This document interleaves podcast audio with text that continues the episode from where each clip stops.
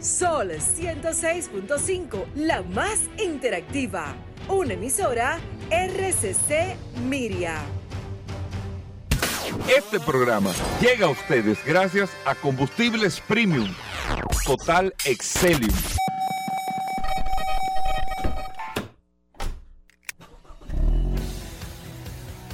Bienvenidos al programa número uno de movilidad en la República Dominicana. Vehículos en la radio. Bien amigos y bienvenidos a Vehículos en la Radio. Lunes, estamos arrancando esta semana, lunes 16 de este mes de mayo del año 2022. Gracias a todos por la sintonía. Iniciamos la semana con un contenido sumamente interesante para todos ustedes que sabemos que lo van a disfrutar durante toda la semana en este espacio Vehículos en la Radio como lo hicieron la pasada semana y la semana anterior y la anterior y la anterior. Así van a ser todas estas semanas. Mucho contenido, mucha información muchos invitados para que podamos interactuar aquí hasta la una de la tarde, siempre en la más interactiva Sol 106.5 para toda la República Dominicana. Recuerden que estamos en el internet solfm.com, que usted puede descargar la aplicación de Sol en su App Store o Google Play, Sol FM, y ahí comparte con nosotros también todas las noticias, todas las informaciones de este maravilloso mundo de la movilidad. Mi nombre es Hugo Veras, un placer estar compartiendo con ustedes, a nuestros amigos del WhatsApp, un saludo especial en el 829-630-1990. 829-630-1990 y un saludo especial a Paul Manzueta que ya está aquí con nosotros. Paul. Gracias Hugo, gracias como siempre al pie del cañón señores. Hoy es el lunes 16 de mayo. Gracias como siempre por la sintonía hoy. hemos preparado un programa sumamente interesante, lleno de noticias, informaciones, novedades, invitados. La verdad que el programa de hoy pinta muy bueno y de manera inmediata recordar a todos los que se conectan a la herramienta más poderosa de este programa Vehículos en la Radio, el maravilloso WhatsApp 829-630-1990. Usted tiene la oportunidad eh, ahí de interactuar. Eh, durante todo este fin de semana me mantuve en contacto con varias personas que siempre están eh, con algunos temas interesantísimos, que estaban hablando con unos amigos, que en un grupo se tocó este tema. Esa es eh, la parte principal, que usted mantenga el contacto las 24 horas del día, los 7 días de la semana. Así mismo, con todo este contenido del día de hoy, miren, ya el tema de los precios de los vehículos y como aparenta ser que este año se va a pasar el año completo en la situación que nosotros estamos con la falta de capacidad de los fabricantes de suplir la alta demanda de vehículos que hay en los mercados y ustedes saben que eso ha traído una alta demanda, poca oferta. El precio, no de los fabricantes, sino el precio, vamos a decir, eh, de los dealers que codistribuyen las marcas o los modelos de estos fabricantes, lo han puesto por el tema especulativo, pudiese ser, por el tema de que no hay mucho inventario. Han venido los dealers de manera unilateral, no aquí solamente en República Dominicana, en los Estados Unidos está pasando y hemos hablado de ese tema mucho, han empezado a subir los precios ellos de manera muy particular. Jim Farley, que es el CEO de la Ford Motor Company, amigos oyentes de vehículos de la radio, ya se está ocupando de manera directa al tema. Oigan lo que está pasando en Estados Unidos. Y es la primera vez que un fabricante ya interviene, que intervino este fin de semana, en este tema. Y usted dirá, bueno, pero la fábrica al final está colocando todos los modelos a través de los dealers que le están pidiendo. No, fue lo que hablamos aquí. Una cosa es, sí, está bien, yo voy a vender todos los vehículos, pero ¿qué impacto o qué daño a futuro le puede hacer esto a mi marca? Porque hoy estamos aprovechando en un tema de mercado hoy. Pero y en el día de mañana ¿Qué va a suceder cuando las cosas se normalicen? Oigan, ¿qué está pasando? La Ford Lighting, la nueva camioneta Ford, que es 100% eléctrica, que quiero hablar un dato o quiero eh, eh, que hablemos algo de los vehículos eléctricos ahora después de este comentario. La Ford Lighting tiene un precio marcado, la Ford F-150 Lighting La Platinum, la más full, la más completa en términos de accesorización, de 93.854 dólares. Ese es el precio. Dealers en los Estados Unidos están, están eh, pidiendo entre 135 y 145 mil dólares. O sea, 50 mil dólares por en sí, pero, pero pidiéndolo para uno escondido, o sea, publicado. O sea, el precio marcado 94 mil dólares. Pero yo la publico en 145 mil dólares. Porque no hay, porque no hay muchas, porque no hay esto, lo otro. Y eso, amigos oyentes, que está sucediendo, ya eso está excediendo el tema de que no, 10 mil dólares más caro, 15 eh, mil dólares más. No, 40 y 50 mil dólares más caro. Que fíjense el impacto que esto ha tenido, que el presidente de la Ford Motor Company está interviniendo en el tema. ¿Y qué acaba de decir? que las tiendas de Ford Motor Company en los Estados, esto es Estados Unidos, pero esto podemos tener una idea del rumbo que puede ir tomando, que incurran en esto, están expuestas a que le cierren, él, decía que le, que le tranquen la cadena de suministro. No habló de perder la licencia porque hay muchos temas legales que, que son mucho más delicados, sino que yo como Ford Motor Company te prohíba o, no te despache unidades porque tú estás poniéndole un overprice que no está autorizado por mí como fábrica. Y al final, un dealer autorizado de Ford Motor Company termina siendo una extensión de la misma empresa Ford Motor Company. Tú me vendes el vehículo, tú tienes el logo de mi marca autorizado por mí, tú das los mantenimientos autorizados por mí, la gente no sabe quiénes son los ejecutivos de Ford en Dearborn, en, Michigan. Tú lo estás comprando ahí en la tienda de Ford en Napa y esa es la Ford Motor Company para ti. Y eso no es correcta, no es correcto lo que se está haciendo. Es entendible tal vez que tú, bueno, no hay mercancía, esto. Nosotros lo hablamos de ese tema aquí en el programa. Pero ya hablar de 50 mil dólares por encima y específicamente a la Ford Lightning, que ellos mismos decían, es que le están pidiendo, o sea, con lo que están pidiendo por una Ford Lighting, que es la eléctrica, recuerde, de Ford Motor Company, tú te la compras una Ford Lighting en el precio normal y una Ford Bronco. Sea, tú estás pagando dos vehículos por un tema de falta de inventario y un tema de oferta y demanda y la desesperación de mucha gente que no importa el dinero que le cueste lo que quiere tener el producto hoy. Es un tema de mercado y de demanda. Pero eso ya la misma Ford Motor Company está interviniendo con eso y le hace un llamado a los dealers o a las tiendas de los Estados Unidos que estén incurriendo en eso, que le van a cortar los suministros, que no le van a despachar inventario. porque Te dirá, pero ¿y qué tiene que ver si la gente lo quiere pagar? No, lo que pasa es que a futuro, vamos a suponer, eso sigue este año, pero el año que viene, la Ford Lightning va a costar 94 mil dólares cuando el precio, el mercado esté regularizado. Va a costar 94 mil dólares. Es diferente un vehículo usado. Entonces, como va a costar 94 mil dólares, tú vas a tener 200 mil camionetas que se vendieron en 150.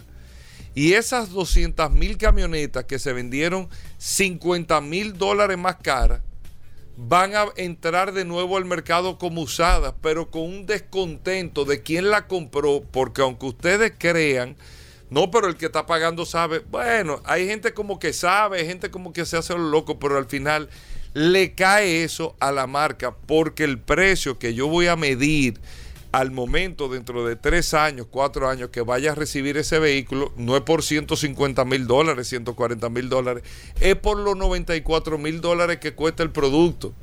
Y ahí tú vas a tener un choque entonces en el tema de la experiencia que tuviste con el modelo versus cómo la marca protege la inversión, si le queremos llamar de esa manera, o el valor de reventa en el mercado. Y hay marcas que han tenido problemas muy serios con esos temas para poder tener una fidelidad en la segunda compra o la tercera compra de un modelo en particular. Y eso ya por primera vez un fabricante está interviniendo de manera directa a esto y lo está haciendo Ford Motor Company. Para que ustedes tengan el dato, eso es una práctica que yo invito incluso a los concesionarios en República Dominicana a que puedan analizar ese tema también, porque aquí se está haciendo un sobreprecio, principalmente con un producto en particular eh, que está que se tiene un relajo en el mercado con ese producto y eso es sumamente delicado para futuro, para futuro, porque cuando el mercado se, regulariza, ah, pero yo compré esta Jeepeta en 110, sí, pero el precio de la Jeepeta es 85. No, pero tú tienes que evaluarme la... no, no es lo que sobre lo que tú pagaste, sino es cómo está el precio del mercado. Y ahí la gente se molesta, dice que no vale la pena, que se pierde mucho cuarto, que esto, que lo otro. ¿Y a quién le cae el problema? El, que, el intermediario vendió, vendió y se ganó su dinero. Pero el que representa la marca se queda con el lío o la mala experiencia o percepción de la gente que compró el modelo. Por un lado. Por otro lado, mi querido Paul, que estamos hablando de la Ford Lighting y estamos hablando de vehículos eléctricos. ¿Por qué tú entiendes que la gente está comprando vehículos eléctricos? ¿O por qué la gente que está ahora en este momento eh, evaluando la compra de un vehículo eléctrico, ¿qué debe de pensar? ¿Cuál debe de ser la motivación para la compra de un vehículo eléctrico? Ok. Son, tú me hiciste dos preguntas ahí. Tú me dijiste por qué está comprando y cuál debe de ser. No, cuál debe de ser. Exacto, ¿cuál debe de preguntas. ser? Si, fue un gancho que tú me tiraste, lo descubrí. No, no, no si fue un gancho, lo descubrí. ¿Por qué? ¿Por, qué está comprando? Bueno, no, están comprando por el esquema de la economía, más que todo. Por el enfoque que te han vendido vehículos eléctricos, que tú vas a tener un ahorro sustancial con el tema del combustible y con el tema de las reparaciones. Ya. Ya. Por eso que la gente está comprando los vehículos eléctricos. Ok. Es esa la mentalidad que hay. Tú que, eh, no, no, pero es eh, por eso. Ahora, ¿tienes razón o no? Bueno, es otra cosa. Pero no, no, no, no, no me venga con eso. Por eso que lo están comprando. No. tú me preguntaste por qué lo están comprando. ¿Por qué lo están comprando? Por eso es por eso que lo están comprando. Eso que la, por eso es correcto. Dime, dime si es correcta la, Lo que pasa es que también eh, ahí tienes tú que poner el tema del, del, del costo adicional que cuesta un vehículo eléctrico tiene que tener la compensación, lo que hemos hablado con el tema de los vehículos de gasolina y el diésel. La compensación, ¿en qué tiempo tú vas a compensar el sobreprecio que estás pagando? Entonces no es correcto. no, no, depende, Hugo, no, depende, Lo que te, no, no, lo que te quiero decir, no es que la compra de un vehículo eléctrico sea incorrecta. Es que si esa es la motivación, sí. no es correcto. Si esa es la el ahorro, imposible. El ahorro, no hay tal ahorro. No hay tal ahorro. Tú no hay ahorro, Paul. No, tú, lo, puede haber un ahorro. Ahora, tú tienes que compensar. Que no hay ahorro. ¿Por qué? No hay ahorro. No puedes. Lo que quiero decir es: la compra de un vehículo eléctrico, amigos oyentes, tiene que estar basada en que tú quieres tener, como si fuera un iPhone, tú quieres tener lo último en tecnología. Es un tema particular correctísimo. Cómprate un vehículo eléctrico. Yo quiero tener la tecnología en mis manos. Es una decisión de compra. Como yo quiero tener aquello, esto, lo otro, puedo, lo compro. Esa, esa motivación es correctísima. Eso ni se, ni se, ni se debate. Yo me voy a comprar la Ford Lighting. Yo quiero lo último en tecnología. Quiero una camioneta, pero la quiero eléctrica con lo último en tecnología de la Ford Motor Company. Válido. 94 mil dólares. La Platinum. Ah, por un tema eh, relativo de medio ambiente, el tema de las emisiones y todo, válido al 100%. Pero lo que no puedes tener en la motivación o donde estamos cerrando en la motivación, el tema del ahorro. Porque el ahorro no existe. El ahorro no existe. Cuando tú compras la Ford Lighting, que estamos hablando ahora, la eléctrica, de 94 mil dólares, la Platinum cuesta 60 mil dólares. Sí, pero yo creo que yo creo que está fuera de ese no, ese no debe ser yo creo que el ejemplo. Está bien, te voy a poner otro te voy a poner otro, te voy a poner otro ejemplo. Una gama te voy a poner otro ejemplo. Modelo 3. Te, tú compras un Tesla modelo 3 versus un Corolla. Exacto. Te tú estás pagando 40 mil dólares más. No, te cuesta 35 mil el básico. Ah, el básico. En Estados Unidos, sí. ¿Y cuál es el precio promedio del modelo 3? No, no, el, el básico. ¿Te de ¿Cuál es el 25 precio mil? promedio? 45 mil dólares. ¿Y un Corolla? 20 mil dólares. Tú estás pagando 25 mil dólares más. 25 mil dólares más. Oigan bien, si es por la tecnología, es correctísimo. Estoy teniendo lo último en la tecnología porque yo con lo que me compro un iPhone me compro Ahora, un, un no, Nokia. lo que tú tienes que ver, tú y- pagaste y- y- 25 y mil. pago 100 dólares. ¿Cuánto tú pagas de combustible y mantenimiento al año? Eso sería una, pre- una pregunta un interesante. número, no, no, yo no sé porque yo no, no conozco Estados Unidos. No, no, ponle el, el mercado que tú quieras, No, ponle no. el mercado dominicano. ¿Cuánto tú, ¿Cuánto tú pagarías promedio de combustible en un carro de esa categoría? Rodando 20 mil pesos mensuales. No, quizás mucho, 20. Yo creía que, que sí da 15 mil pesos. Yo. No, pero yo te lo estoy poniendo exagerado. 15,000 pero yo entiendo que sí, 10 o 15 mil pesos, Sí. 15 mil pesos. Y ponle de combustible. No, no, no, eso es combustible. Ajá, ponle de mantenimiento. ¿Cuánto de mantenimiento de un vehículo Ponle, nuevo? ¿Qué sé yo? Ponle 15 mil pesos, ponle promedio. En el por año. Sí, por año. para que En el año son que- 195 mil pesos. Que no es eso, pero vamos a poner. Sí, pero promedio. por, Por vamos a poner 975 mil pesos entre. En cinco años, tú todavía, tú lo que has pagado son 17 mil dólares. En cinco años. Sí. Y tú estás sobrepagando 25 mil dólares. Sí, bueno, por el ahorro te puedo decir que viene después de los 5 años. Bueno, pero nadie dura cinco años con el carro. Tú no estás ahorrando, ahí es que voy. Tú no estás ahorrando. El promedio ya de, de- Bueno, en Estados Unidos no, por aquí tú sabes que sí. Tú no estás ahorrando. No estás ahorrando. No es verdad que tú estás ahorrando. Fíjate el ahorro. No hay tal ahorro. Lo que quiero decirte no es que es incorrecto. No te quiero decir que es que no sé, incorrecto. que Es que la motivación no puede ser el ahorro para usted, para que no nos engañemos. La motivación tiene que ser, no, yo quiero lo último en la tecnología, válido, 100%. No, yo quiero, me gusta más la experiencia de- de- del eléctrico al combustible, válido, al 100%, válido, válido. Mira, yo quiero aportar con el tema de las emisiones eh, en el medio ambiente, válido también al 100%, súper válido, todo eso válido, pero no puedes hablar de ahorro. Lo que tú no puedes meter en la conversación o en la motivación, lo digo esto como orientación para que no nos engañemos nosotros mismos, es que no es que yo dejo de echar combustible, no, no, tú dejas de echar combustible porque tú estás, vamos a suponer, prepagándolo por los próximos sí, siete todavía años. sí. Ahora Todavía- se, se piensa que en el partir del año 2025, 2026, Sí, vamos a esperar ya que los precios lleguemos van a ahí. ser iguales. Va- Vamos a van, a ser, van a ser muy equitativos. Te está aprovechando Entonces, ahora del si- tema de si que los están un poco más caros. No, no, si los precios son iguales, ok.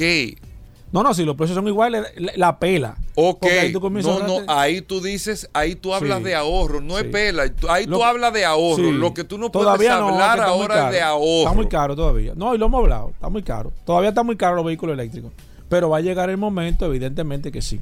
Increíble, amigos oyentes, Sí. esta semana Tú tienes un pinta poco de bueno resistencia. Paul- La suerte que yo estoy aquí, porque si no, aquí no se hablara de vehículos eh, eléctricos eh, en este eh, programa. Esta semana Si yo no estuviera bueno. aquí, el péndulo de este programa. Esta semana pinta No. bueno. Vamos a hacer una breve pausa.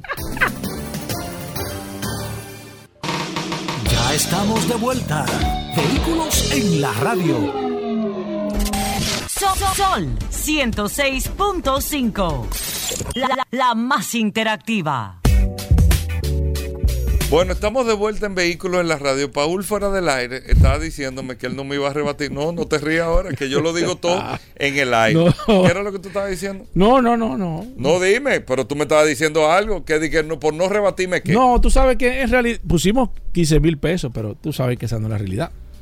Pusimos 15 mil pesos porque, porque Ponle tú sa- 30 mil. Tú sabes, no, no, no, porque no nos vamos No, a ir a pero ese, ponle no nos 30 va- mil No nos vamos a ir a ese, a ese, a ese esquema de, de, de- pero yo estoy de acuerdo contigo ahora. Los vehículos eh, todavía están muy altos, un 30% promedio, un 40%. Lo que, lo, lo todavía que- están altos. Es verdad lo que decir- tú dices en el momento porque todavía está muy caro por el tema de la tecnología, por el tema de, por lo que sea.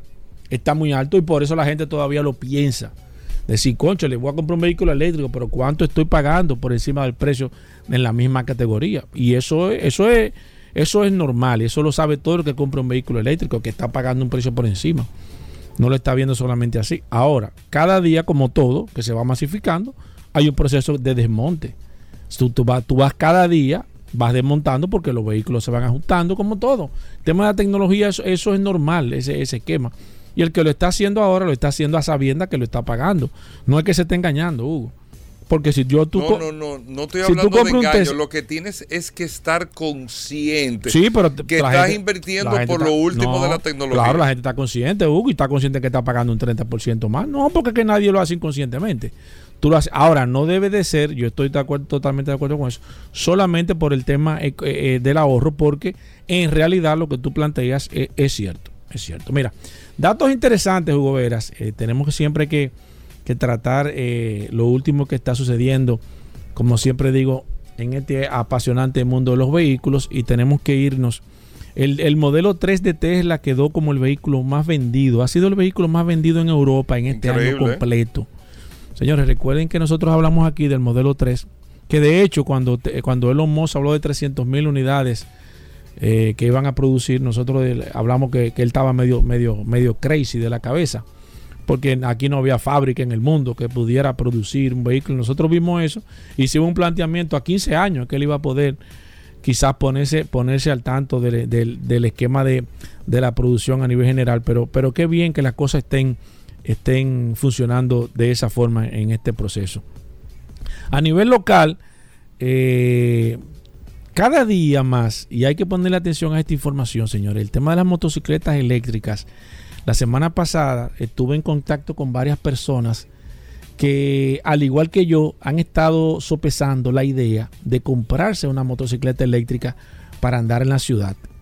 Y yo que tuve la oportunidad de hablar con varias personas que ya habían hecho el crossover, que habían decidido comprarse una motocicleta eléctrica para poder andar en la ciudad. Y no solamente esto, cómo se está incrementando la cantidad de Chulo, ¿eh? En la República Dominicana. Basta solamente usted salir en la mañana y usted darse cuenta que en la primera línea de, de cualquier semáforo de la ciudad de Santo Domingo usted encuentra 20, 30 y hasta 40 motores en la parte delantera. Y qué bueno que la, la, la micromovilidad, como debe de llamarse en este caso, se le esté, se le esté dando esa prioridad. Cada día más, y ahí voy, voy, voy, voy con el esquema, se va a ir incrementando las motocicletas. O sea, va a llegar un momento que esa, esa, esa parte que usted ve de, de, de la India, de esos sitios así, usted no se va a sorprender que en cualquier momento usted va a tirar una foto y va a pensar que está en la India o está en China. Porque ya no es solamente la clase, quizás la clase necesitada, que andaba buscando una motocicleta para poder movilizarse o para poder hacer su trabajo de manera cotidiana, sino ya que hay personas que están pensando desmontarse de su carro y utilizar una motocicleta eléctrica.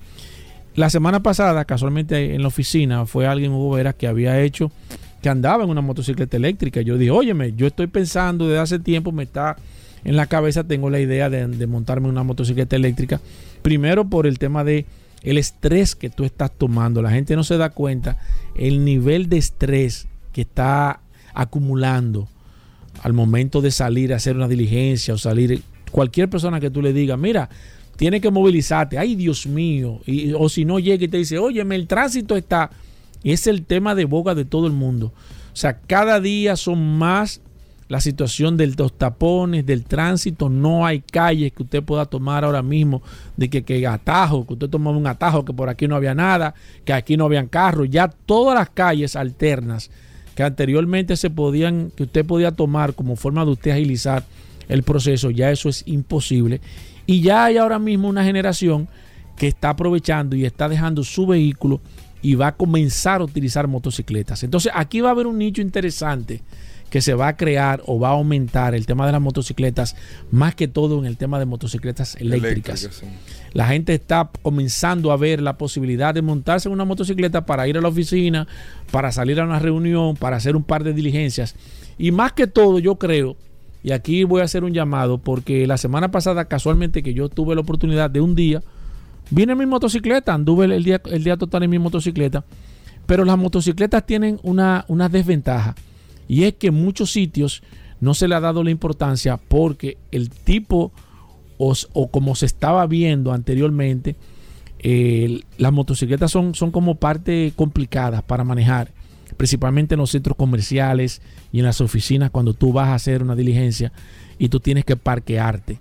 No hay la facilidad, no hay la, la, la logística, no hay ningún tipo de eh, fácil, de nada, bueno, voy a repetir la palabra facilidad, de nada cuando usted va en una motocicleta y tiene que buscar un parqueo.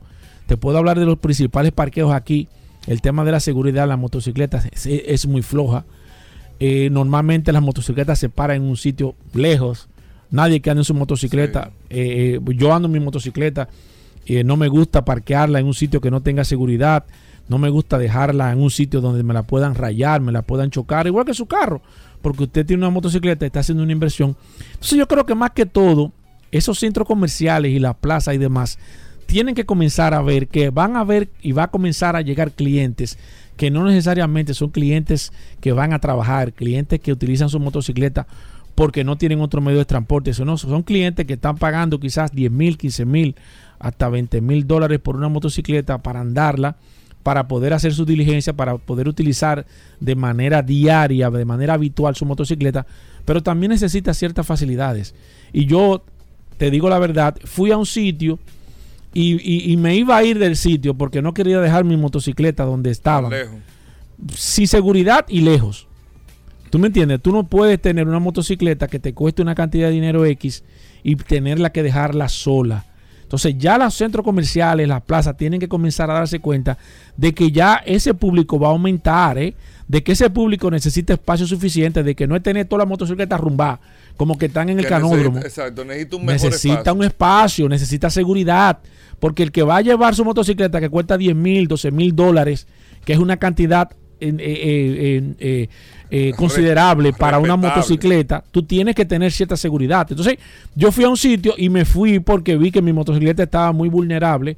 Nadie se hacía responsable de mi motocicleta, entonces yo preferí irme de ese sitio. Y yo no soy quizás el, el mejor ejemplo para esto, pero así como yo me imagino que muchas personas no van a acudir a diferentes sitios o van a optar por ir a otra parte porque no tienen las facilidades. Entonces yo creo que deben de comenzar, deben de comenzar los centros comerciales, las plazas, a hacer una, una tener un, so- un sitio, eh, eh, eh, habitar a un sitio necesario con todas las condiciones necesarias, porque el target de público que se va a comenzar a mover a las motocicletas va a ser mucho y no va a aceptar que su vehículo su bien no esté de acuerdo a las condiciones necesarias para la inversión que está haciendo. Bueno, ahí, ahí está la información. Miren, hoy tenemos, el Linardo va a venir con nosotros en el día de hoy para ver los resultados de la MotoGP. No vi la carrera ayer, no sé si tú la viste, pero yo no la pude ver.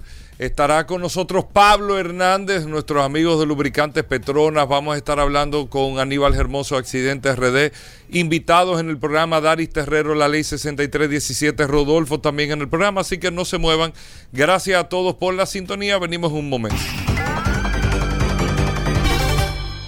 Bien, y de vuelta en Vehículos en la Radio, gracias a todos por la sintonía. Daris Terrero con nosotros, la ley 6317.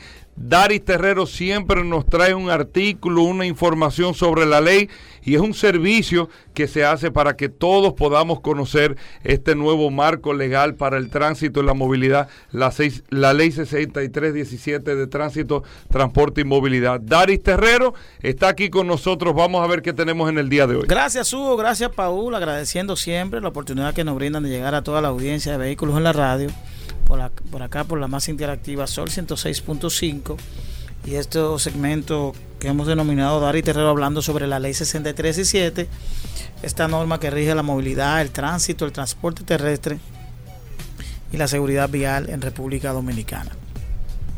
Miren, muchas actividades eh, negativas, funestas en el tema de la movilidad accidentes, muchos accidentes, imprudencias. Eh, y sobre todo hoy yo me quiero referir a un caso ocurrido en la provincia de Higüey. Una vez más, Higüey sigue dando números en tema de, de accidentes de tránsito. Y es lo ocurrido con un chofer del transporte público, una guagua de las, de las denominadas amarillas, en horas de la noche, impactó seis vehículos eh, no hubo muertes, pero sí hubo daños a más de seis vehículos y la persona emprendió la huida. Uno de los testigos del lugar cita de que la persona estaba bajo los efectos del alcohol, es decir, borracho. Pero una vez más, por falta de investigación de accidentes, no tenemos la información in situ de que ese ciudadano pudo haber estado eh, bajo los efectos del alcohol. Y en caso de que sea identificado el conductor hoy, obviamente que ya no vamos a tener la evidencia de poder castigar eh, por la agravante que representa conducir bajo los efectos del alcohol. Y entonces en tal sentido yo me voy a referir al tema de la alcoholemia y de los alcoholímetros y de que la ley 6317 establece en el artículo 255 que 255 y siguiente 256, 257. Dice que está prohibido conducir un vehículo de motor en estado de embriaguez. Dice que aquellas personas que se han sorprendido en la vía conduciendo un vehículo de motor bajo los efectos del alcohol conllevará una multa de 5 a 10 salarios mínimos. Igual, igual también establece el artículo 257 aquellas personas que conduzcan bajo los efectos de alguna sustancia controlada llámese droga. Pero tenemos una dinámica aquí que es la alcoholemia, que es el mecanismo de fiscalización que establecerá qué está prohibido y qué no. Porque, por ejemplo, usted puede interpretar que una persona está bajo los efectos del alcohol por sus acciones, pero debe haber un mecanismo, un parámetro científico que determine si esa persona ha superado los grados de alcohol que amerita la ley. Y digo los grados de alcohol porque usted puede interpretar que esa persona esté borracha, pero puede ser que esa persona esté en, los, esté en los parámetros y eso puede ser la diferencia entre la multa, entre la sanción, entre la gravedad del caso. Dice en el artículo 58 que la alcoholemia dice que para conducir un vehículo de motor el grado de alcohol no puede ser superior a 0.5 gramos de litro por gramo de sangre o 0.25 miligramos por litros en aire aspirado. Es decir, hay un instrumento que se llama alcoholímetro, que es la que mide estos parámetros. Hace años, cuando se, se inició la aplicación de esta ley, recuerdo que pocos meses después se anunció, incluso se hizo un simulacro las instalaciones del Intran de que se iba a poner en marcha el tema de los alcoholímetros. Hay que decir que independientemente de que el Intran es el órgano rector de toda esta ley, le corresponde a la DGCET la aplicación de los alcoholímetros y de la fiscalización con relación a la conducción bajo los, los efectos del alcohol. Es una responsabilidad directa de la DGCET establecer mecanismos establecer formas para adquirir en calidad de donación, de compra o lo que fuera, los alcoholímetros en República Dominicana. ¿Por qué? Porque independientemente de que la República Dominicana no tenemos datos, eh, eh, datos específicos sobre lo que ocurre en República Dominicana, de cuántos accidentes son provocados por el consumo de alcohol, eh, partiendo de ese consumo que nosotros tenemos aquí, es fácil determinar que es un factor importante en los números que tenemos. Y hay que decir que el tema de, de la fiscalización del alcoholímetro dice que en caso de, de que los conductores sean, sean, excedan los grados de alcohol, hay un procedimiento que se establece que es que el, el conductor que sea eh, fiscalizado y esté por encima, se le coloca la multa, ¿verdad? De 5 a 10 salarios mínimos. Pero el, el ciudadano, oigan, oiga por qué menciono la palabra ciudadano. El ciudadano va a ser retenido en vigilancia por espacio de 4 horas. Es decir, por el espacio de 4 horas hasta que se le pase el humo para hablar en términos llanos. Pero, sin embargo, si se presenta una persona autorizada se le entregará al ciudadano para que se pueda retirar a su casa. Es decir, que no es una prisión, para que estemos claros. No es prisión. Es una retención para evitar que el conductor continúe su marcha con el vehículo en el estado de embriaguez.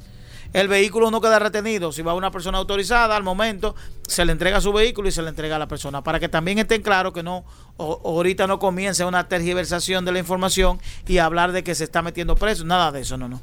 Se retiene a la persona por, por espacio de, de cuatro horas, pero sin embargo eh, podrá marcharse inmediatamente si, con la presencia de un familiar o un relacionado que se haga responsable de llevar a su destino. Es decir, una persona que firme eh, la responsabilidad de ese ciudadano se le lleva y de ahí en adelante puede continuar su marcha, pero no conduciendo. Es importante todo este tema porque el impacto que está generando los accidentes, el consumo de alcohol es excesivo, sobre todo en motocicletas, que va a depender de manera muy directa de la condición del conductor por, eh, por el tema de que son dos ruedas y obviamente que requiere un elemento de equilibrio que no lo tiene quien está borracho. Nos vemos mañana. Bueno, gracias Dari Terrero. Miren, para más información, usted no escribe el WhatsApp 829-630-1990, 829-630-1990. Nosotros le pasamos la pregunta a Darío directamente a las redes sociales de Dari Terrero. Ahí usted lo puede hacer. ¿De acuerdo? Venimos de inmediato. ¿Oíste la última? Participa y gana hasta 1.600 dólares con arroba Brava Lubricantes.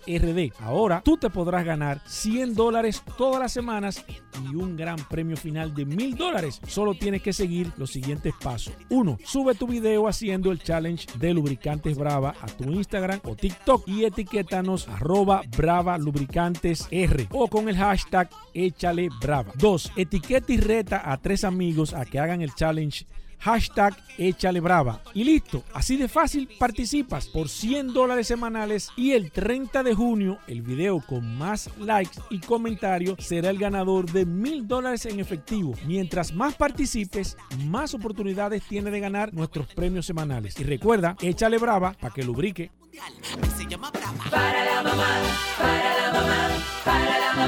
Resuélvele a mamá. Ajá, cuéntame más. Son 25 jipetas Kia Sonet 2022 por solo 100 pesitos. Compra tus boletos en los puntos de venta de Leitza, Caribe Express, Hipermercados Olé y Agencias Loteca. 25 pa' mamá, ven resuelve a mamá. 25 pa' mamá, ven resuelve a mamá. Son 25 jipetas. Sorteo sábado 28 de mayo. Ya estamos de vuelta. Vehículos en la radio. Sol 106.5, la más interactiva. Una emisora RCC Miria. Bueno, de vuelta en Vehículos en la Radio. Gracias a todos por la sintonía. La MotoGP fue el domingo. No la vi, Elinardo. No tengo idea de lo que pasó en esta carrera en el circuito de Francia, ¿cierto? Sí, claro. En Francia fue la carrera. Bueno, eh, bienvenido, Leonardo Correa. Gracias. Paul. Gracias, Hugo. Gracias, José el Máster y toda esa amplia audiencia que siempre sigue Usted está un Radio. poco difónico, Eh, mi querido. sí, Hugo, estaba emocionado narrando una carrera eh, de baja cilindrada en la ¿Dónde tú Romana. estabas ayer? En Romana. En la romana. Sí, ¿Qué estaba- sí, sí, Linaldo. cobró adelante. Sí. Este, Eh, Mira una cosa, Linaldo. Linaldo. ¿Qué carrera había ayer? Había bajo cilindraje, se corrieron una 16 categorías en el circuito de C Motor Racing de la Romana, eh, desde, la, desde los Piwi hasta la categoría 135 C6, CG 200 y 300. ¿Cuántas, ¿Cuántos jóvenes participan en esa carrera? Alrededor de unos 70, 75 pilotos habían ayer en las diferentes categorías. Wow, eso es, pasó la... eh, está la categoría de delivery ahí también. Sí, los motoconchos. Los motoconchos. Sí. Pero eso, mira, Paul, es una chulería, ¿eh? Paul, Pero Hugo, 24 pilotos motoconchos participaron ayer. con su caco, con Todo, su- todo con traje, todo con todo su indumentaria como debe de ser. Mira. eh, ¿En qué que- motores que participan? eh, eh, participa en AX y en CG. CG 150 y 200. Lo Pero que no pasa- son lo que corredores se- profesionales. ¿o? No, no, no. Lo que se busca con esta categoría motoconcho es sacar los muchachos de la calle, de, la, de los bajones, de, de correr en la calle, de los, esos muchachos que son de libre, que son motoconchos, que trabajan en una esquina, eh, preparan su motocicleta y se le da el chance de participar en una carrera organizada. ¿Entiendes? Entonces, participaron 24 Hugo ayer. Tremendo, tremendo. A todo. Ah, pero, pero una cosa tremenda. Mira, y, y tienen todo el la equipo de seguridad. ¿Se ve? ¿eh? Sí, todo. Todo el equipo de seguridad. Casco, guantilla. Óyeme, antes, cuando se inició la motovelocidad en los años 86, 87, 88 aquí, que se corría en circuito improvisado callejero, los muchachos andaban con un polochecito, con franela y con tenis, y a chepa con un casco, ya no. Ya todos, todos andan con su traje de piel de leather, como uno dice, piel de Sí, leather, sí, sí, sí. y sus guantes, su casco protector. Y si no tienen una bota protección, tienen unos tenis o una bota de esa eh, de las marcas Timberland que se ponen de buena calidad o de guardia. Y realmente eh, se ha logrado eh, que ellos vayan concientizando si tener su indumentaria. Casi todos los fines de semana que hay carrera en, Sí, algún punto, en en, algún algún, punto del municipio. país, sí. hay- Si no hay de motovelocidad, hay de mototierra. La mototierra son las mismas motocicletas, los 70, los CG, los AX, que lo convierten a motocicletas tipo motocross, pero no hay saltos pronunciados. Que lo, lo hacen en una calle de, de- o sea, Eh, no, en, en tierra, en fincas de en- tierra, en- en, en tierra, terreno. Entonces se llama Con goma de taco. Exactamente, y tiene también mucho público. Y este fin de semana que tenemos motocross en el- la finca de Grupo Alonso, creo que la cuarta puntuable del Campeonato Nacional de Motocross, por allá estaremos eh, participando y apoyando el motocross dominicano. que ah, pero bueno, Elinardo, MotoGP en el día de ayer. Yo tengo la grabación aquí, no sé ¿Qué tú si tú quieres que te Ah, la ponga. ya, ponla. ¿Cómo así? ¿Qué No, pasó? Porque desde que eh, ayer domingo nosotros ¿Te escribiendo? una avalancha de, Ajá, ajá. de- de ¿Qué te gente, decía, pues? Se equivocó de- Linaldo, se equivocó ¿Qué te Linaldo. decían? ¿Qué te decían, hermano? Hugo, tú tienes que revisar. Digo, no, Elinardo es de ¿Cómo? nosotros. ¿eh? No, revisa que.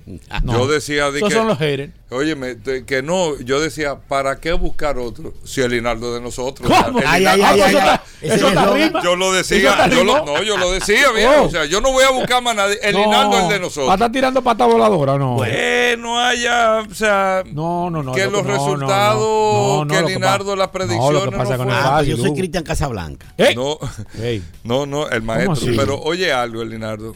¿Qué pasó? ¿Por qué fallaron tus predicciones en las motos? Mira, eh, no fallaron así, por así. Te dije que ganaba eh, Cuatararo porque estaba en su casa del equipo Yamaha. Y te, Y- di- y y te ni dije que iba, y te dije que iba Ducati al podio con Francesco.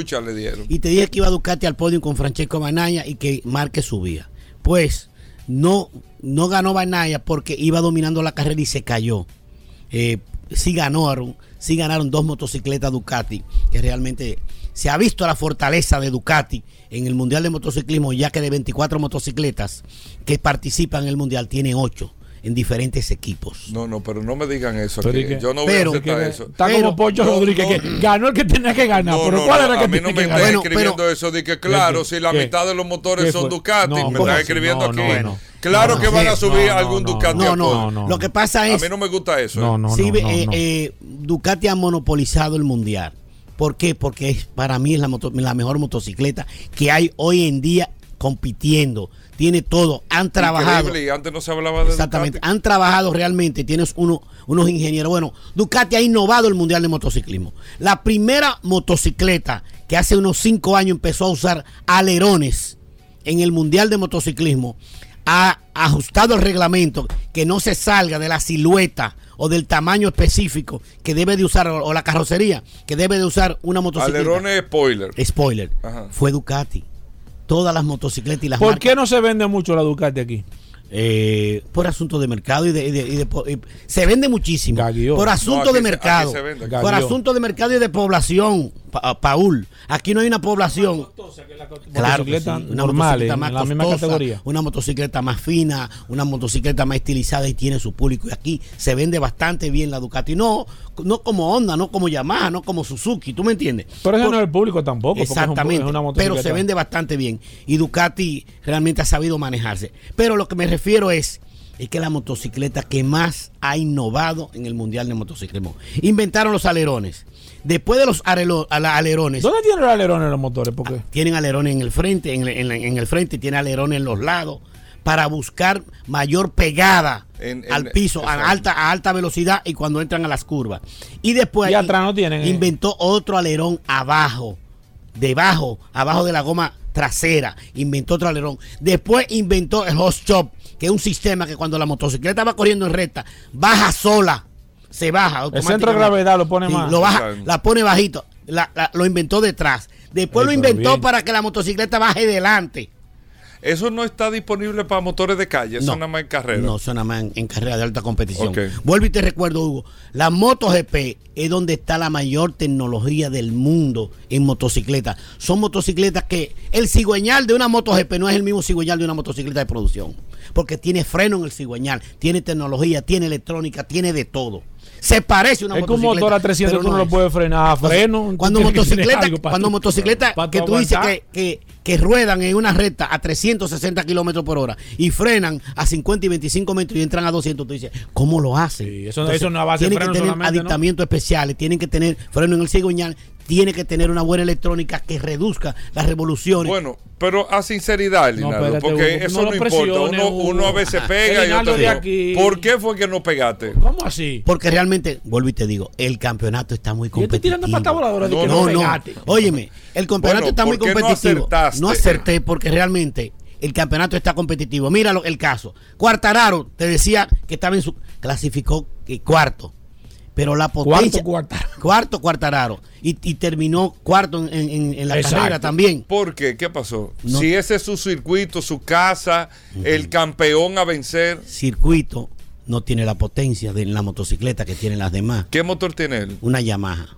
Una Yamaha 1000 con 10 caba- con 10 eh, con 10 kilómetros de velocidad punta menos que Ducati que Aprilia que quedaron delante. ¿Qué pasó con, con el rey de la caída? de él. Mal Márquez eh, está mermado realmente, está muy mermado. Es que el hombre físico. ¿Qué pasa? vive en el piso. Eh, el hombre.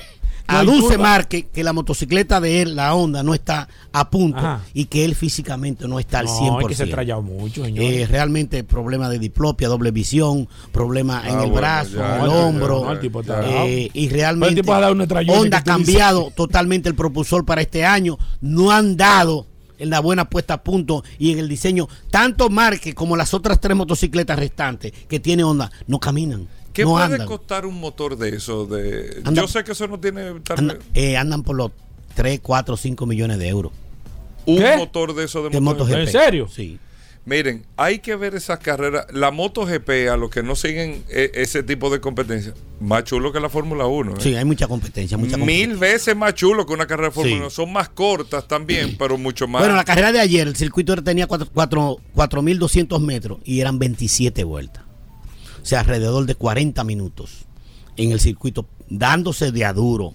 Hugo, eh, vuelvo de- y te digo, realmente el Mundial de Motociclismo es muy emocionante por la paridad, la competitividad, Claro. la destreza que hay en pista a 200, a 300, a 150 o a 100 No, kilómetros por hora. Eh, La verdad que increíble. ¿Quiénes ganaron ayer? Ayer ganó el, eh, el equipo Gresini, Ducati, de Enea Bastianini, que de siete carreras lleva tres. Este jovencito ganado este año. ganó también otra Ducati del equipo oficial, eh, Jack Miller. Y en una, segundo lugar. en segundo lugar. Y otra, una tercera posición para el equipo Aprilia de Alex Espargaró. Cuartararo quedó cuarto y ahora el mundial lo sigue dominando Cuartararo por su regularidad, aunque nada más ha ganado una sola carrera de Ha las sido más que van. constante. Ha sido más constante, pero realmente se ve, se ve el, el- el avance de las demás marcas que vienen avanzando realmente para, para contrarrestar esa, esa punta que tiene Cuartararo y ver si lo destronan de la punta del campeonato y del campeonato que le está defendiendo. O sea, él con esa constancia puede ser que sea campeón este año, Sí. aunque no necesariamente quede en primer lugar en Eso- toda la carrera. Eso es así, eso es correcto. Bueno, ¿cuándo es la próxima carrera? Eh, la próxima carrera en dos semanas. eh, creo que a, a Alemania se van ahora y realmente sigue interesante el campeonato porque se ve que están presionando al campeón defensor Fabio Cuartararo. Las demás marcas están empujando para eso. Eh, en- entiendo que Cuartararo va a hacer todo lo posible para seguir defendiendo su campeonato, pero se le, se le va a hacer cuesta arriba por la poca potencia que tiene su motocicleta. Bueno, Elinardo Ascona, Moto Ascona. Bueno, Motoascona, que está ubicado en la avenida Isabel Aguiar, eh, sector de Herrera, con todo los tipos de repuestos, gomas, batería, lubricante para tu motocicleta, para tu carro de gol, para tu four wheel. Llámanos al 809-880-1286, que ahí vamos a tener una solución. Ahora que está lloviendo, la capa impermeable. Ahora que tú necesitas eh, que tu motorizado, que tu mensajero ande, ande bien seguro. Pídele un casco protector que tenemos de, de todos los precios.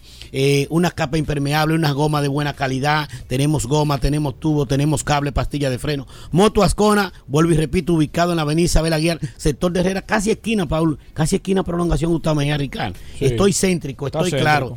Tenemos más de ¿Y 25 tú tienes años. servicio a domicilio también? Exactamente. Tenemos eh, 25 años de servicio y cualquier cosa, cualquier pregunta o comentario respecto a motocicletas, four wheel, a buggy, a gomas, usted nos llama al 809-880-1286. Gracias, Elinardo Acona, 809-880-1286. Ese es el Correcto. celular directo de Elinardo. Bien. Hacemos una pausa, no se muevan. Estamos de vuelta. Vehículos en la radio. Vuelta en Vehículos en la Radio, amigos oyentes, gracias por la sintonía. En un momento, recuerden, Pablo Hernández estará con nosotros hablando de lubricantes, gracias a nuestros amigos de Lubricantes Petronas de Grupo Magna, todos los lunes aquí en el programa, eh, tomando llamadas del aceite que tiene que llevar tu vehículo y todo esto, pero ahora ya tenemos aquí en vivo y directo a Aníbal Hermoso, el hombre de Accidentes RD, que se ha convertido en la red social más vamos a decir, efectiva o influyente en reportes de accidentes, de las situaciones que pasan aquí en la República Dominicana, aunque eh, también Aníbal pone muchas situaciones que, que pasan fuera también de aquí. Aníbal, bienvenido al programa, gracias. El resumen de la semana que tenemos para hoy. Gracias, Hugo. Gracias Paul y gracias Pablo. Mira, parecería un TBT los temas que tocamos aquí, pero es que en realidad, si no se hace nada para solucionarlo o mitigarlo, se va a seguir repitiendo.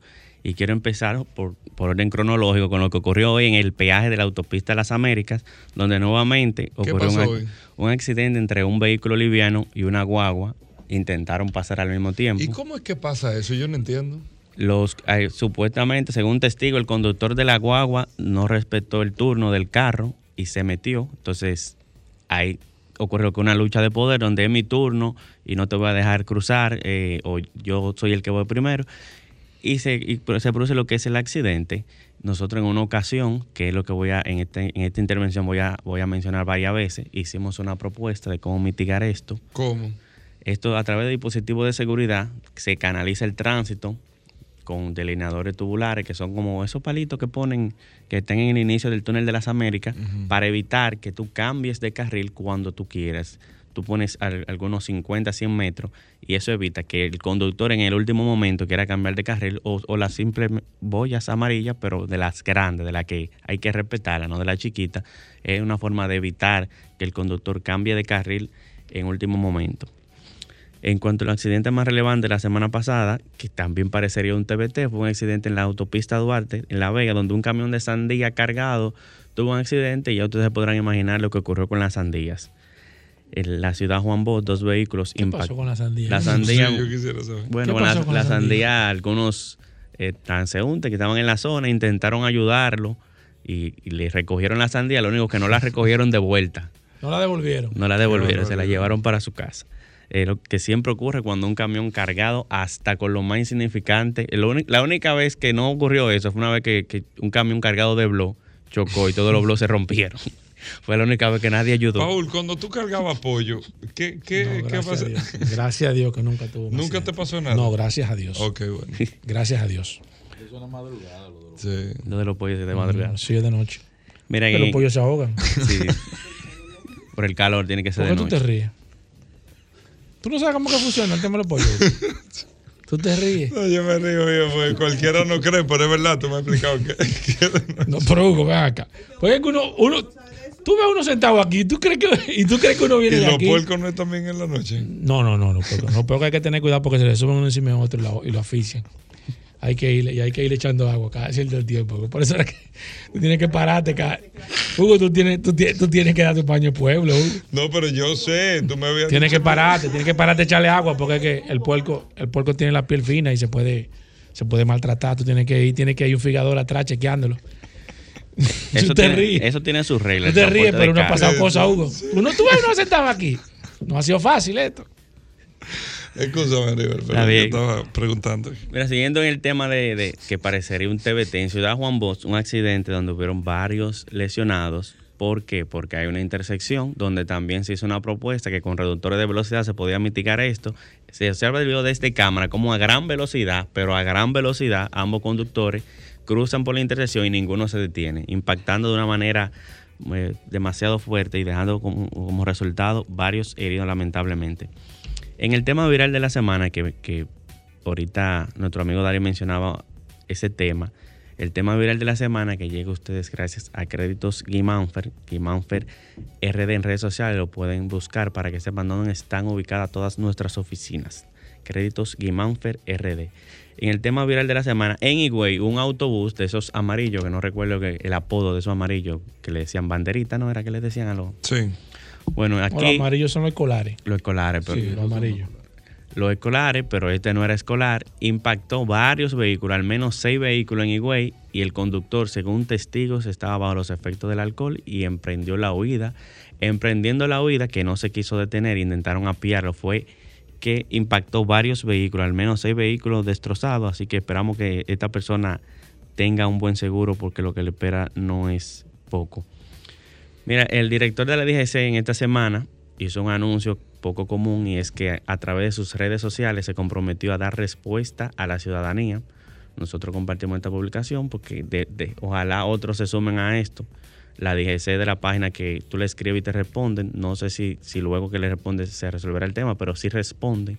Y hay instituciones que me gustaría que copiaran esto, que como la Policía Nacional, que no hemos tenido la suerte de, enviarle denuncia y que nos den respuesta para atrás, pero ojalá que otras instituciones hagan esto mismo. En cuanto a esta noche, que siempre tenemos un videíto a las 9 de la, de la noche, esta vez no tenemos una solución vial. Hicimos una encuesta donde se observaba un accidente y le preguntábamos que quién tenía la preferencia de paso en una intersección señalizada donde chocó un autobús y, y un camión. ¿Ese fue en Ciudad Japón? No. Ese fue aquí en, en Santo Domingo Este, en la Presidente Vázquez. Lo curioso del caso fue que el 50% culpó al conductor del camión y el 50% al conductor del agua. O sea, la mitad, uno, uno de los dos está equivocado. Entonces esta noche nos trasladamos hacia el lugar y vamos a publicar por qué y quién tenía la razón. No únicamente si fulano tenía la razón, sino explicar quién tenía la razón en ese segmento que, que cada día, cada lunes llega a ustedes gracias a Galusa Import SRL que pueden contactarlo a través de WhatsApp 829-794-4433, ubicado en la sede de noviembre en Engombe. Así que esta noche, gracias a Galusa Import SRL, pueden ver esto. Y para finalizar, Hugo, ya el vehículo incendiado, solo tenemos tres reportes: autopista Duarte Tramo La Vega, Santiago, la carretera Higüey Miches, una minivan, y la autopista Duarte nuevamente, también en el tramo La Vega, Santiago. Bueno, ahí está. Gracias, Aníbal Hermoso. Hacemos una pausa. Venimos en un momento. Bueno, de vuelta en Vehículos en la Radio. Miren, hoy lunes, ya que hablamos con Aníbal Hermoso, nuestro amigo de Accidentes RD y todo esto en el programa, hoy quisimos invitar a uno de, las, eh, de los expertos y técnicos eh, más respetados que hay en República Dominicana en materia de tránsito y movilidad, Luis Alba. Wow.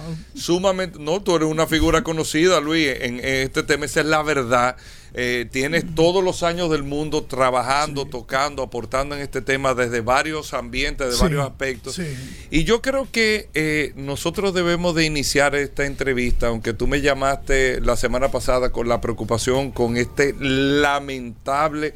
Eh, caso, eh, sí. de dos niños que perdieron la vida y un adulto eh, y un adulto en un incendio en una guaguita que fue precisamente en Santo Domingo Este creo sí, que fue que, que sucedió sí, este tema pero son temas que se ven a diario pero estuve leyendo una opinión que tú decías que y yo estoy totalmente de acuerdo con esto y ahorita con Daris Terrero lo hablamos también tenemos que empezar a aplicar la ley 6317. Ahí está absolutamente la respuesta a todo. Y en la implementación o la aplicación de esa ley nos va a llevar a, poder superar a resolver la situación, no, pero a superar muchas de las situaciones que nosotros tenemos. Luis Alba, bienvenido al programa. Muchas gracias.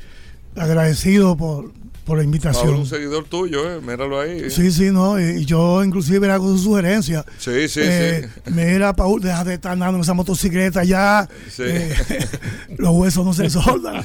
No, no, yo lo dije que esas piezas de helada no aparecen ya, no aparecen igual. Yo le explicaba a Paul mil veces. Bueno. ¿Cómo va todo, Luis? Eh, vamos a hablar como el panorama general de tu punto de vista, Sí. lo que estás viendo, las preocupaciones Mira, que tienes.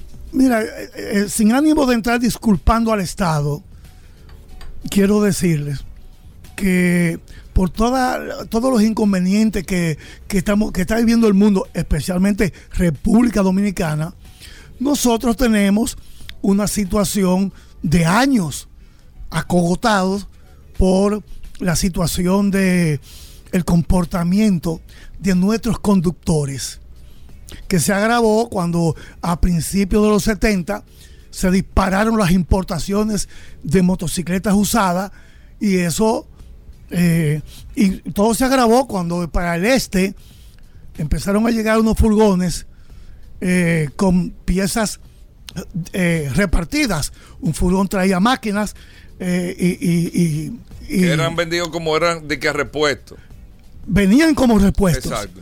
Pero políticamente eh, fue usado en su momento por dirigentes que fueron eternos en el Senado y en la, en la Cámara de Diputados, vendiendo, repartiendo las motocicletas en el este a seguidores y para campaña.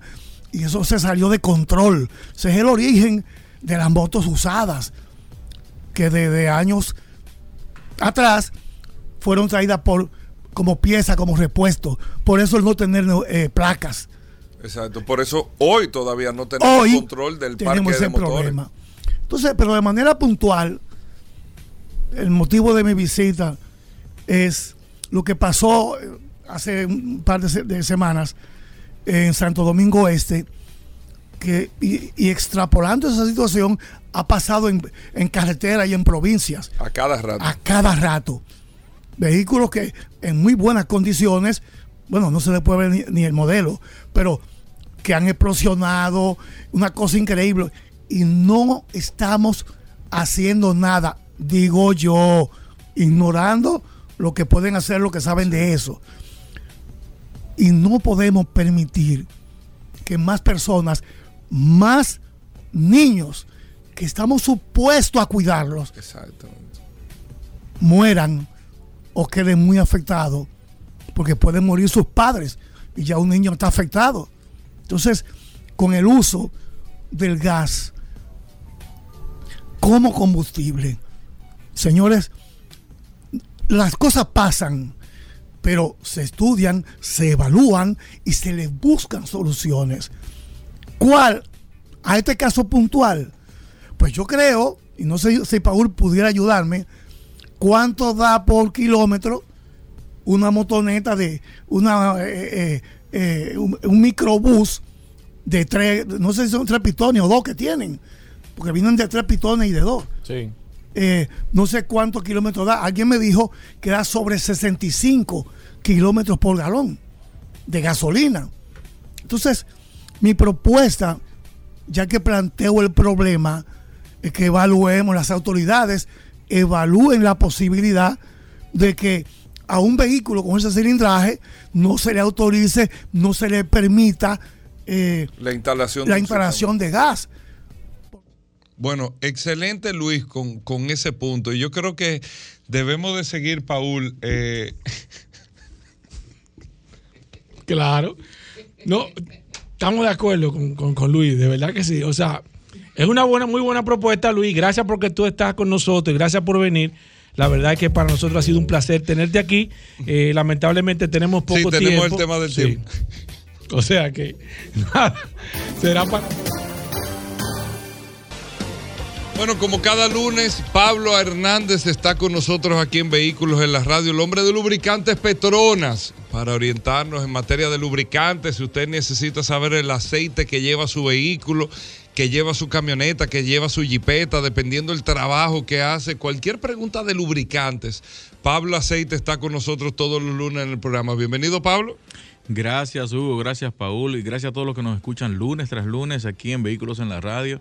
Y estamos muy contentos con las distintas eh, eh, nuevas actualizaciones que se están presentando a nivel eh, internacional con el tema del lubricante, porque eh, estamos buscando lubricantes 100% sintéticos y que cuyo intervalo de mantenimiento pueda ya ir eh, modificándose, si se pueda ir aumentando. Y miren, yo les recomiendo a ustedes que están ¿Qué- convirtiendo ¿Pero en qué se está buscando? ¿Aumentar la Sí, ca- el intervalo de mantenimiento se está buscando incrementarlo, incluso en nuestro país. Ya hay concesionarios que están actualizando el tiempo de mantenimiento de sus vehículos. Por Para ejemplo. vehículos 2017, 18, 19, 20, están todavía manteniendo el rango de los tres, de 5 mil kilómetros o tres meses. Ya a partir del 2019, 2021, están llevándolo a 7.500 kilómetros o seis meses. Y en algunos vehículos ya, 20, 21 y 22, están llevándolos hasta 10.000 kilómetros o seis meses. Aquí. ¿Por qué hay Dominicana. lubricantes entonces que te dicen aquí, que te lo dicen en la botella, 15 mil, 20 mil kilómetros? El lubricante no debería recomendar kilometraje. Quien debe recomendar el kilometraje para los intervalos de mantenimiento es el fabricante o el concesionario responsable de la marca. El que nosotros coloquemos un kilometraje, pudiéramos nosotros caer en una falla. ¿Por qué? Porque el usuario puede llevarse del intervalo de mantenimiento de kilómetros y excederse del mantenimiento por el tipo de comportamiento de nuestro país y eso podría provocar una ruptura o un daño interno reduciendo la vida útil del motor. O No perder la garantía incluso. Perder la garantía incluso porque hay muchos concesionarios, hay muchos concesionarios en nuestro país que si usted no hace el mantenimiento correspondiente en el tiempo tanto de kilómetros o eh, en tiempo de uso, usted puede perder la garantía. Nosotros tenemos clientes que han, tienen, ah, no, que no vamos a los 5 mil kilómetros, pero hay personas aquí que no cumplen 5 mil kilómetros en un año, que son recorridos muy cortos. Y ese, y ese aceite se degrada en ese tiempo. Y es por eso que Aunque nos- no tenga el kilometraje aunque recorrido. no haya alcanzado el kilometraje, usted tiene que llevarse por el intervalo también de tiempo. Por eso los en, el, en el caso de muchos vehículos, le dice tiene vida útil en porcentaje, pero también hay una programación en tiempo, en cinco meses, tres meses. Ese inme- inmediatamente el vehículo le va a dar un aviso. Usted tiene que hacer el, int- el- el mantenimiento cuando el aviso se lo ponga. Y si va a un, un lugar que no es el concesionario oficial, tiene que tener el- la computadora o el diagnosticador Sí. que le ponga la programación correspondiente De el- ese modelo. De ese modelo, porque muchas veces hay personas, a mí nunca me prendió el mantenimiento y pasa un año y dos años y cuando viene a ver, usted abre el motor y está totalmente congelado el aceite, muy eh, eh, enmelcochado. Bueno, aquí está Pablo Hernández. ¿Tienen preguntas de lubricantes? Un especialista en el tema. 809-540-1065 es el teléfono de la cabina. Vehículos en la radio aquí en Sol. 809-540-1065. O pueden escribirnos al WhatsApp del programa. 829-630-1990. Aprovechen cualquier inquietud, señores, la más mínima que usted tenga en materia de lubricante, aceite y eso. Aprovechen a Pablo, que es un especialista en el tema y está aquí gracias a Lubricantes Petronas. ¿Sí, buenas? Buenas, Moisés desde Santiago. Una pregunta. Sí. Eh, él habla mucho que en cuanto al aceite, de el tiempo luego del cambio de aceite para hacer el próximo cambio, porque se degrada el aceite en cuanto al tiempo. Sí. Y esos aceites que duran en esos concesionarios tres y cuatro meses en mostrador, ¿no se degradan? Sí, claro que sí. Excelente Todos los- pregunta. Todos los lubricantes se degradan, pero el es muy raro ya los concesionarios que tengan vehículos de más de tres meses sin hacer un tipo de recorrido. Los aceites que vienen internamente dentro del motor pueden durar hasta un año de vida útil sin haberse encendido.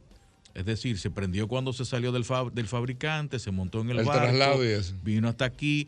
Usted puede durar un año sin hacer. el- Ahora, si luego de ese año se debe recomendar hacer el drenaje del aceite y poner aceite. Sí, pero lo que, tú, lo que estamos diciendo es, porque no es que tú usas el vehículo, pero los recorridos son cortos y te pasan seis meses y tú no has hecho cinco mil kilómetros, pero el motor se está prendiendo todos los días, o sea, el carro está funcionando todos los días. Eso es más o menos la explicación. Exactamente. Sí, buenas, voy con esta. Sí, buenas. Sí, buenas, Pablo. Buenas tardes. Sí, adelante. Sí, mira, yo tengo un Jeep Grand Cherokee. Yo la compré en los Estados Unidos nueva, cero millas. Tenía 12 millas cuando la ¿De compré, qué año? del 2015. Ok. ¿Qué sucede? Yo le hago su mantenimiento en eh, ahí en CRIP, en la, atrás. El representante, ¿ah? Entonces ellos todavía me dicen que le tengo que seguir echando el 5W que trae de fábrica, que, que recomienda la fábrica.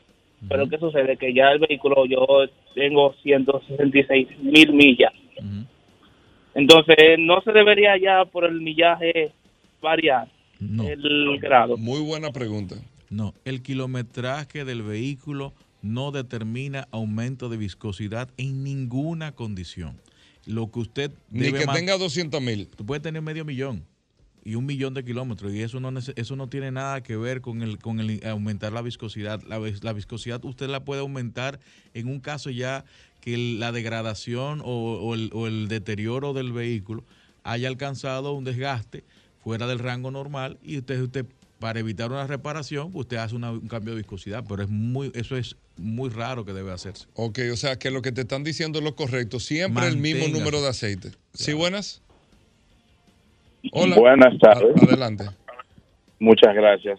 Eh, de hace aproximadamente un mes y medio eh, quería llamarlo, porque quería hacerlo esto por, por teléfono para que los demás oyentes me escucharan. Pablo, eh, en ese mismo tiempo yo te llamé por un Hyundai Sonata 2011 y me diste el SAE correcto del aceite que debe de llevar mi carro. El mío mm, es el modelo N20, pero es la versión americana de gasolina. Me dijiste que tenía que utilizar 5W20, donde yo normalmente estaba utilizando 10W30. Y para resumirte, eh, le había cambiado dos veces Sí, sí, continúe. Para, ¿Le había cambiado dos veces? los sellos de válvula, lo había, lo había cambiado ya. Y tuve dos discusiones con mi mecánico. Al final lo que hicimos fue que le echamos la culpa a- al repuesto, que no nos vendió lo, lo que Los sellos, eh, los sellos correctos. Pablo, escúchame que lo voy a cortar porque parece que se metió ahí. Eh, ¿Qué tú...? Es que los, los sellos de válvulas eh, muchas veces pudiera pasar eh, eh, varias cosas, sí, dependiendo de la condición. El lubricante, el 5W20, el 5W30, que es el que debió, eh, casi seguro que es el que de- debió haber estado ut- utilizando para un, un vehículo 2011. Eh, no creo que es. Ahora, lo que habría que identificar cómo estaba, cómo están eh, las bujías y el, y el exceso de combustible en, en- en- en- su vehículo. Eso es, pero los sellos de válvulas se pueden, pueden eh, como sí, un- quizá una mala orientación de lo, del, del repuesto y no le hayan hecho, no le hayan puesto el original. Hay muchas cosas, habría que identificar, pues eso es muy mecánico. Ok, voy con este y vamos con el WhatsApp. ¿Sí, buenas? Saludos, Hugo. Hola, aquí está Pablo Aceite. Pablo, ¿qué tal? Mira, yo tengo un Ford Focus que acabo de comprar, 2012. Eh, tiene 108 mil millas. Dos preguntas. ¿Qué tipo de aceite debo ponerle y si tengo que cambiar el aceite de transmisión? Mira, el Ford Focus eh, habría que identificar qué tipo de transmisión tiene, si es CBT. En el caso del 2012, un 5W30 100% sintético, eh, siempre que uno compre, y cada vez, y creo que recuerdo a Hugo mencionarlo, cuando usted compra un vehículo usado, y no y, con- y tiene el Carfax, identifique los últimos mantenimientos y lo que se le hizo. Lo recomendable es siempre cambiar las, las tuberías del coolant, los, las correas, las bujías para poner en eh, hacer un tune-out completo al vehículo, entre ellos todos los líquidos, tanto el líquido de freno, líquido hidráulico y el lubricante del motor, no solamente eh, eh, la parte de la transmisión. Verifiquemos qué tipo de transmisión tiene porque hay algunos Ford Focus que vienen con un tipo de transmisión, otros que sí mantienen un- eh, requieren un mantenimiento y otros que no. Perfecto, vamos con el WhatsApp. Aquí está Abraham que nos dice, recomiendan hacerle un flush al interior del motor, o sea, una limpieza. Dependiendo todo lo- todas las cosas y las consideraciones fuera del, del rango de algo normal, deberíamos que ver la- el por qué se quiere hacer. Perfecto, aquí está Hilario Rodríguez, dice Kia Forte EX 2012, ¿qué tipo de aceite? 2012 5W30. 5W30, Wilfred Cabrera. eh, ah, ok. Wilfred está dando una queja. Eh, Elvis Pérez dice aquí una Lexus RX 350 del 2010. ¿Cuál aceite debo de echarle? 5W30. Recuérdese que las recomendaciones de viscosidad, 5W, 10W, es una recomendación según el fabricante. Si usted está utilizando una viscosidad mayor y ha hecho más de tres mantenimientos, no recomendamos cambiar la viscosidad del que ya usted está utilizando. Si no conoce la viscosidad, tome la recomendación nuestra, échele el aceite según la recomendación y entonces monitoree el consumo de su vehículo. Si no está consumiendo, si no consume entre intervalos de mantenimiento o cada 15 días, mantenga la viscosidad recomendada. Eh, Manuel González dice Mitsubishi Outlander 2006. ¿Qué tipo de aceite? 10W40. 10W40 con respecto al... Eh, perfecto, le voy a contestar en un momento a alguien que nos está escribiendo aquí. Guavar Guerrero dice, tengo un Corolla 2014 con más de 300 mil kilómetros y uso 5W30 full sintético. Full sintético. Está correcto. Pregúntamele a Pablo Aceite que si debo hacer el cambio de aceite a las 3100 millas o lo puedo o cuando el vehículo me lo mande a hacer el mantenimiento, Pablo. 3.500 millas y usted tiene que verificar el, el- el control o, el- o la programación que tiene. Nos vamos a quedar contestando preguntas a través del WhatsApp. Si tiene preguntas, a través del 829-630-1990. Pablo, ¿dónde consigo lubricante Petronas? Recuérdese que lubricante Petronas es representado por Magna Motors. Usted puede conseguir lubricante Petronas en todos los distri- distribuidores autorizados. TDC en la, Monumental, en la Monumental, Maprex en la zona del Millón, Serviteca frente a la OIM, Cardaf en la zona oriental, Centro de Gomas Bello en Santiago, SP Automotriz en la Avenida Independencia en la parte de los kilómetros, nuestros amigos de Autocraft en la Marginal de las Américas, Lubricento Rochelle en Higüey, nuestros amigos de Centro de Precision 4x4 en San Isidro, y ahí usted puede también en La Romana, La Rotonda y Centro de Gomas Trinidad, y nuestros amigos de Soluciones Automotrices también tienen lubricante Petronas. Cualquier cosa, tu teléfono, Pablo, en caso de que se necesite. 829-471-1329. Gracias, Pablo. Hacemos una pausa. Queda contenido todavía en este programa. Vehículos en la radio. No se muevan de ahí. Ya estamos de vuelta. Vehículos en la radio. Sol 106.5. Bueno, de vuelta en Vehículos en la Radio, ya llegamos al, al segmento más esperado del programa y este segmento yo voy a hacer un acto de sinceridad aquí en el día de hoy porque Rodolfo tiene rato en la cabina dando vueltas buscando una curiosidad. Entonces yo le estoy diciendo, amigo oyente del programa, le estoy diciendo, Rodolfo, di esto. Y me está diciendo que lo que yo le estoy diciendo como que está muy flojo, que es un disparate, que yo cuando bueno.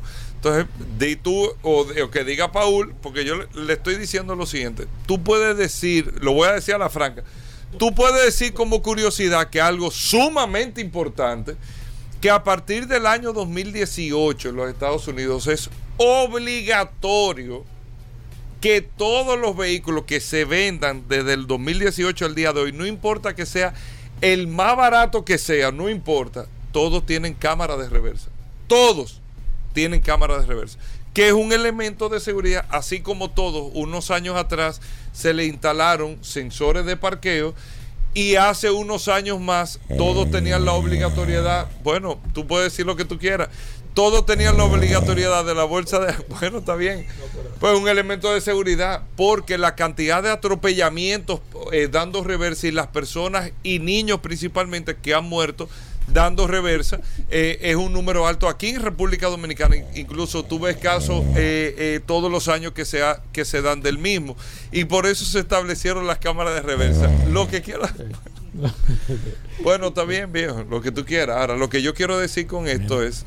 Yo me voy a coger... Y el punto de la curiosidad es que si a usted le venden un carro del 2018 en adelante en los Estados Unidos, no crea que es que un elemento de que, mira, este tiene cámara de reversa. No, ahí es que está la curiosidad. Es que obligado que del 2018 en adelante en Estados Unidos tengan cámara de reversa. Yo me voy a- Eso si usted no lo sabía, ya lo sabe. Yo me voy- Bienvenido, yo Rodolfo. me voy a coger- Coge ahí, porque es un tema de cómo tú, tú tramitas la información. o sea, es que no te pueden vender, Paul, un carro del 2018 en adelante. Mira, este viene con cámara de reversa. ¿no? pues es mira. que todo obligado tiene Yo, cámara yo le voy a pedir excusa a los oyentes hoy porque yo me voy a coger la enmienda 25, voy a hacer silencio. Porque no puede ser posible que este segmento, Gobera, y, y este programa que Ah, es no, líder, pero el problema de Rodolfo que no que la este programa es líder, líder en, en- en la movilidad de este país, aquí se esté improvisando. Esto que nosotros No, hablamos aquí, el viernes pasado ya sabíamos lo que íbamos a Pero hablar. habla, No, Rodolfo. Hugo, no. Porque yo estoy oyendo. Esto la- no es radio, Hugo. La curiosidad. Estoy en silencio hoy. Estoy aquí, señores, pero Yo estoy, estoy, en silencio. yo estoy no escuchando hacerme una copartícipe de eso. curiosidad de. Aquí hay que hablar es con fundamento, con base. ¿Cómo usted viene aquí Y a lo, que, este y lo programa? que te acabo de decir ahora. ¿Cómo así? Eso como que está más Es flojo. cosa con Está datos. más flojo que un diente de leche. Dato, dato, dato. Hábleme Pero de. es una curiosidad de Hábleme del avión de papá. Charles Una Lindbergh. noticia, eso no es una curiosidad. Háblame del avión Oye. de. Háblame del avión de Charles Lindbergh. El- Háblame, el- el háblame de ¿qué tú Hindenburg. quieres saber? Háblame, un háblame. Ford trimotor. Habla, háblame de cosas interesantes. No, no, porque es de- el de de- no es de aviación, es No, de eh, vehículos. No, no, no, Sí, no, no era el, el espíritu de San Luis, espérate. Dato interesante. Mira, que nosotros lo dijimos aquí. Escúcheme antes que ustedes den la noticia, que ustedes las noticias son interesantes, pero. Que no, recu- no sé si recuerdan que le estuve hablando aquí, hablando del tema de aviación, que Oye, de, de- Ah, de- no, no, no. de la, de la idea de, del- del tema de los, de los aviones, cuando comenzó la guerra de los aviones, y que yo no sabía que Boeing era un apellido, ¿eh? yo pensé que Boeing era como la sigla de unas marcas, de alguna marca, de alguien que se habían inventado, como el de Airbus, por ejemplo, que es una marca creada. Boeing es un apellido de Joseph Boeing, que fue uno de los propulsores del tema de la aviación. No era un Wright que yo Weirdwing. imagino, el avión. eso no lo sabía nadie. Pues sí, era un eh, monomotor, yo no sabía. eh, ese dato, Gobera, que que cuando. Ford, que cuando Ford creó la primer, su primer avión, que fue requerimiento con el tema de la, de la, de la Primera Guerra Mundial, recono- siempre hablamos con ese tema aquí, que eh, parte del tema de la aviación y la movilidad y los vehículos y todo, durante la guerra es que han, han surgido realmente el camión Mac, fue cuando la guerra, o sea, gran, grandes cosas que han, que han sucedido en la, en la humanidad Pero la curiosidad. han venido, han venido a través de, de- de la, de la, de la guerra. Y cuando Ford fue requerido por el gobierno norteamericano para que construyera un avión, ten- tuvo el inconveniente de que tres cuartas partes del avión eran era lleno de agua. Porque los motores que utilizaba Ford eran motores enfriados por agua. Entonces tenía que llevar, la gran parte de la carga que llevaba era agua. Sin embargo, cuando, cuando, cuando- no, no, esos datos. Cuando Boeing, cuando Boeing desarrolló el avión, desarrolló, no, no, Este programa Desarro- cayó al no, suelo, no, desarrolló el motor enfriado por aire, que fue lo que le dio la ventaja competitiva a Boeing con Ford. Eso son cosas interesantes. Además, yo me voy a ir. Es que eso está Me voy de aquí. Eso me tú voy, tienes que me voy. explicarlo. Bueno, señores, recuerden Es que tu está teléfono. aburrido, bien. No, no, 809 220 Aburrido. Mira, Rodolfo, dime de Magna Oriental. bien. Este Mira, yo, quiero, yo quiero enviar, dedicarle este segmento a. Ramón Arturo Bobadilla, el padre de Ramón Bobadilla. Cariñosamente nosotros le decimos el Putin porque sobrevive todo. Fiel oyente aquí de Vehículos en la Radio. Le deseamos pronta recuperación. Lamentamos que este segmento de hoy Hugo, Mira, ¿cómo más va la flojo cosa que por un, ahí? diente de leche. ¿Cómo va la cosa en Magna Saludando a todos los radioescuchas de Vehículos en la Radio. Ese gracias a su gobera, gracias a la resistencia mansueta. Eh, pero te ayudó hoy. Vamos a decir diente de leche de ahora para adelante. Este segmento, este Recordarle a segmento. todos que estamos en la zona oriental, en la avenida San Vicente de Paúl, esquina Doctor Octavio Mejía Ricard, con nuestros teléfonos 809-591-1555, nuestro WhatsApp 809-224-2002. Tenemos una amplia exhibición de la marca BMW, tenemos Hyundai y tenemos las Mini, el All Ford de cuatro puertas, disponible para que usted pase por allá, disfrute ese modelo, haga su prueba de manejo y tome la decisión que usted necesita para adquirir su BMW Mini o Hyundai con nosotros. Si no puede cruzar para la zona oriental, aquí tenemos nuestra tienda de Magna Gasco, vaya autos clasificados, con un taller autorizado para los mantenimientos preventivos, una tienda de repuestos y también un showroom con la exhibición de la marca Hyundai. Tenemos en Feria Fleximóvil VHD la mejor tasa del mercado. Si tienes un vehículo usado, te lo recibimos. Si tienes deuda, la saldamos. Con la diferencia, aplicamos el mínimo inicial y si te sobra, te lo devolvemos en efectivo. Con nosotros, todo es posible. Llámenos al 809-224-2002. 809-224-2002. Que nosotros lo vamos a redireccionar a la sucursal que más le convenga. Hyundai, BMW y Mini tienen un nuevo nombre. Magna Oriental y Magna Gascue, Autos clasificados. Hugo, Y entonces despídelo, Se fue el picando. Déjalo así. Está bien, pero Hugo, ¿y la despídelo, despídelo, despídelo. Despídelo, Hugo, despídelo. ¿Tú sabes quién fue? Ay, Dios mío. Ay, es que yo cojo miedo. me preguntan. que tenemos. Vamos Di que, di que tú sabes. minuto y medio, di que tú sabes. ¿Quién fabricó la primera camioneta? Ay, Dios Ay, mío. Rodolfo. Despídelo esto. Hugo, hasta mañana, hermano. ¿Quién fabricó la primera camioneta? Por viejo. hermano. Vamos a otra pregunta. Pero no, ponete el pupitre caliente. No, déjame hacer- a comenzar. Pero vamos a otra pregunta. Ahora. ¿Cuál es el apellido de- del la- dueño de la Lamborghini? ¿Eh? No. No, menos. Ey, Rodolfo, tú no puedes llegar No, así Hugo, después de un Hugo. fin de semana. Esto, Hugo, eh, Hugo, este programa es líder Pero es de que la hoy radio. debíamos Hugo. era con información. Hugo, este programa es líder de la. Hyundai BMW Mini. No. La resistencia como un No, diente de no. leche floja No, también. no, ¿Tú sabes por qué en los carros que se le abrían las puertas, eh, eh, Mm. así le llamaban puertas Puerta suicidas? suicida. La puerta sí, no. La puerta, la, la no puerta que se abría contraria como se abren. las Contraria, ¿cómo se habla? Que todavía hay carros que abren así. Sí, la puerta trasera. Abren el. Phantom abre así. No, y el i3 que tú tienes. No, pero No, es no una abre así, medio puerta. Bueno, pero ajá. Y hay camionetas que abren así, media puerta también. Señores, Sí. este programa no es para estar inventando. Vamos a despedir esto y vámonos, vámonos No, a pues comer está bien, me- Ayudando sobre- Vámonos a comer por ahí, este señores. Me voy sobre ruedas. Mira, Bueno, entonces seguimos. Mira, pedirle excusa a la gente. Señores, excúsenos por, por, por el, por, el, por la última parte. No, no, este excúsenos por la curiosidad que tiró. Excúsenos, de que, señores. que tiró más de verdad, de mi está- parte, de mi parte, yo le pido excusa. Pido excusa. la Uno se esforzó hoy dos horas a hacer este programa para terminar así. Mira, Zoila lo que está diciendo. ¿Eh? Zoila está haciendo así que Sí, coño. Rodolfo, tú no puedes llegar Entrega esto, Hugo, entrega esto. Exacto. Bueno, nosotros nos despedimos. Eh, ¿Cómo te llamamos? 809-224-2002. Mañana vengo duro. Oye, esa es la vieja promesa. Se lo prometo a mi público. Porque no tiene nadie. que A mi mañana público, sí. mañana vengo duro. Bueno. 809-224-2002. 809-224-2002. Ahí está Rodolfo. Nos despedimos. Hasta mañana. Combustibles Premium Total Excelium. Presentó.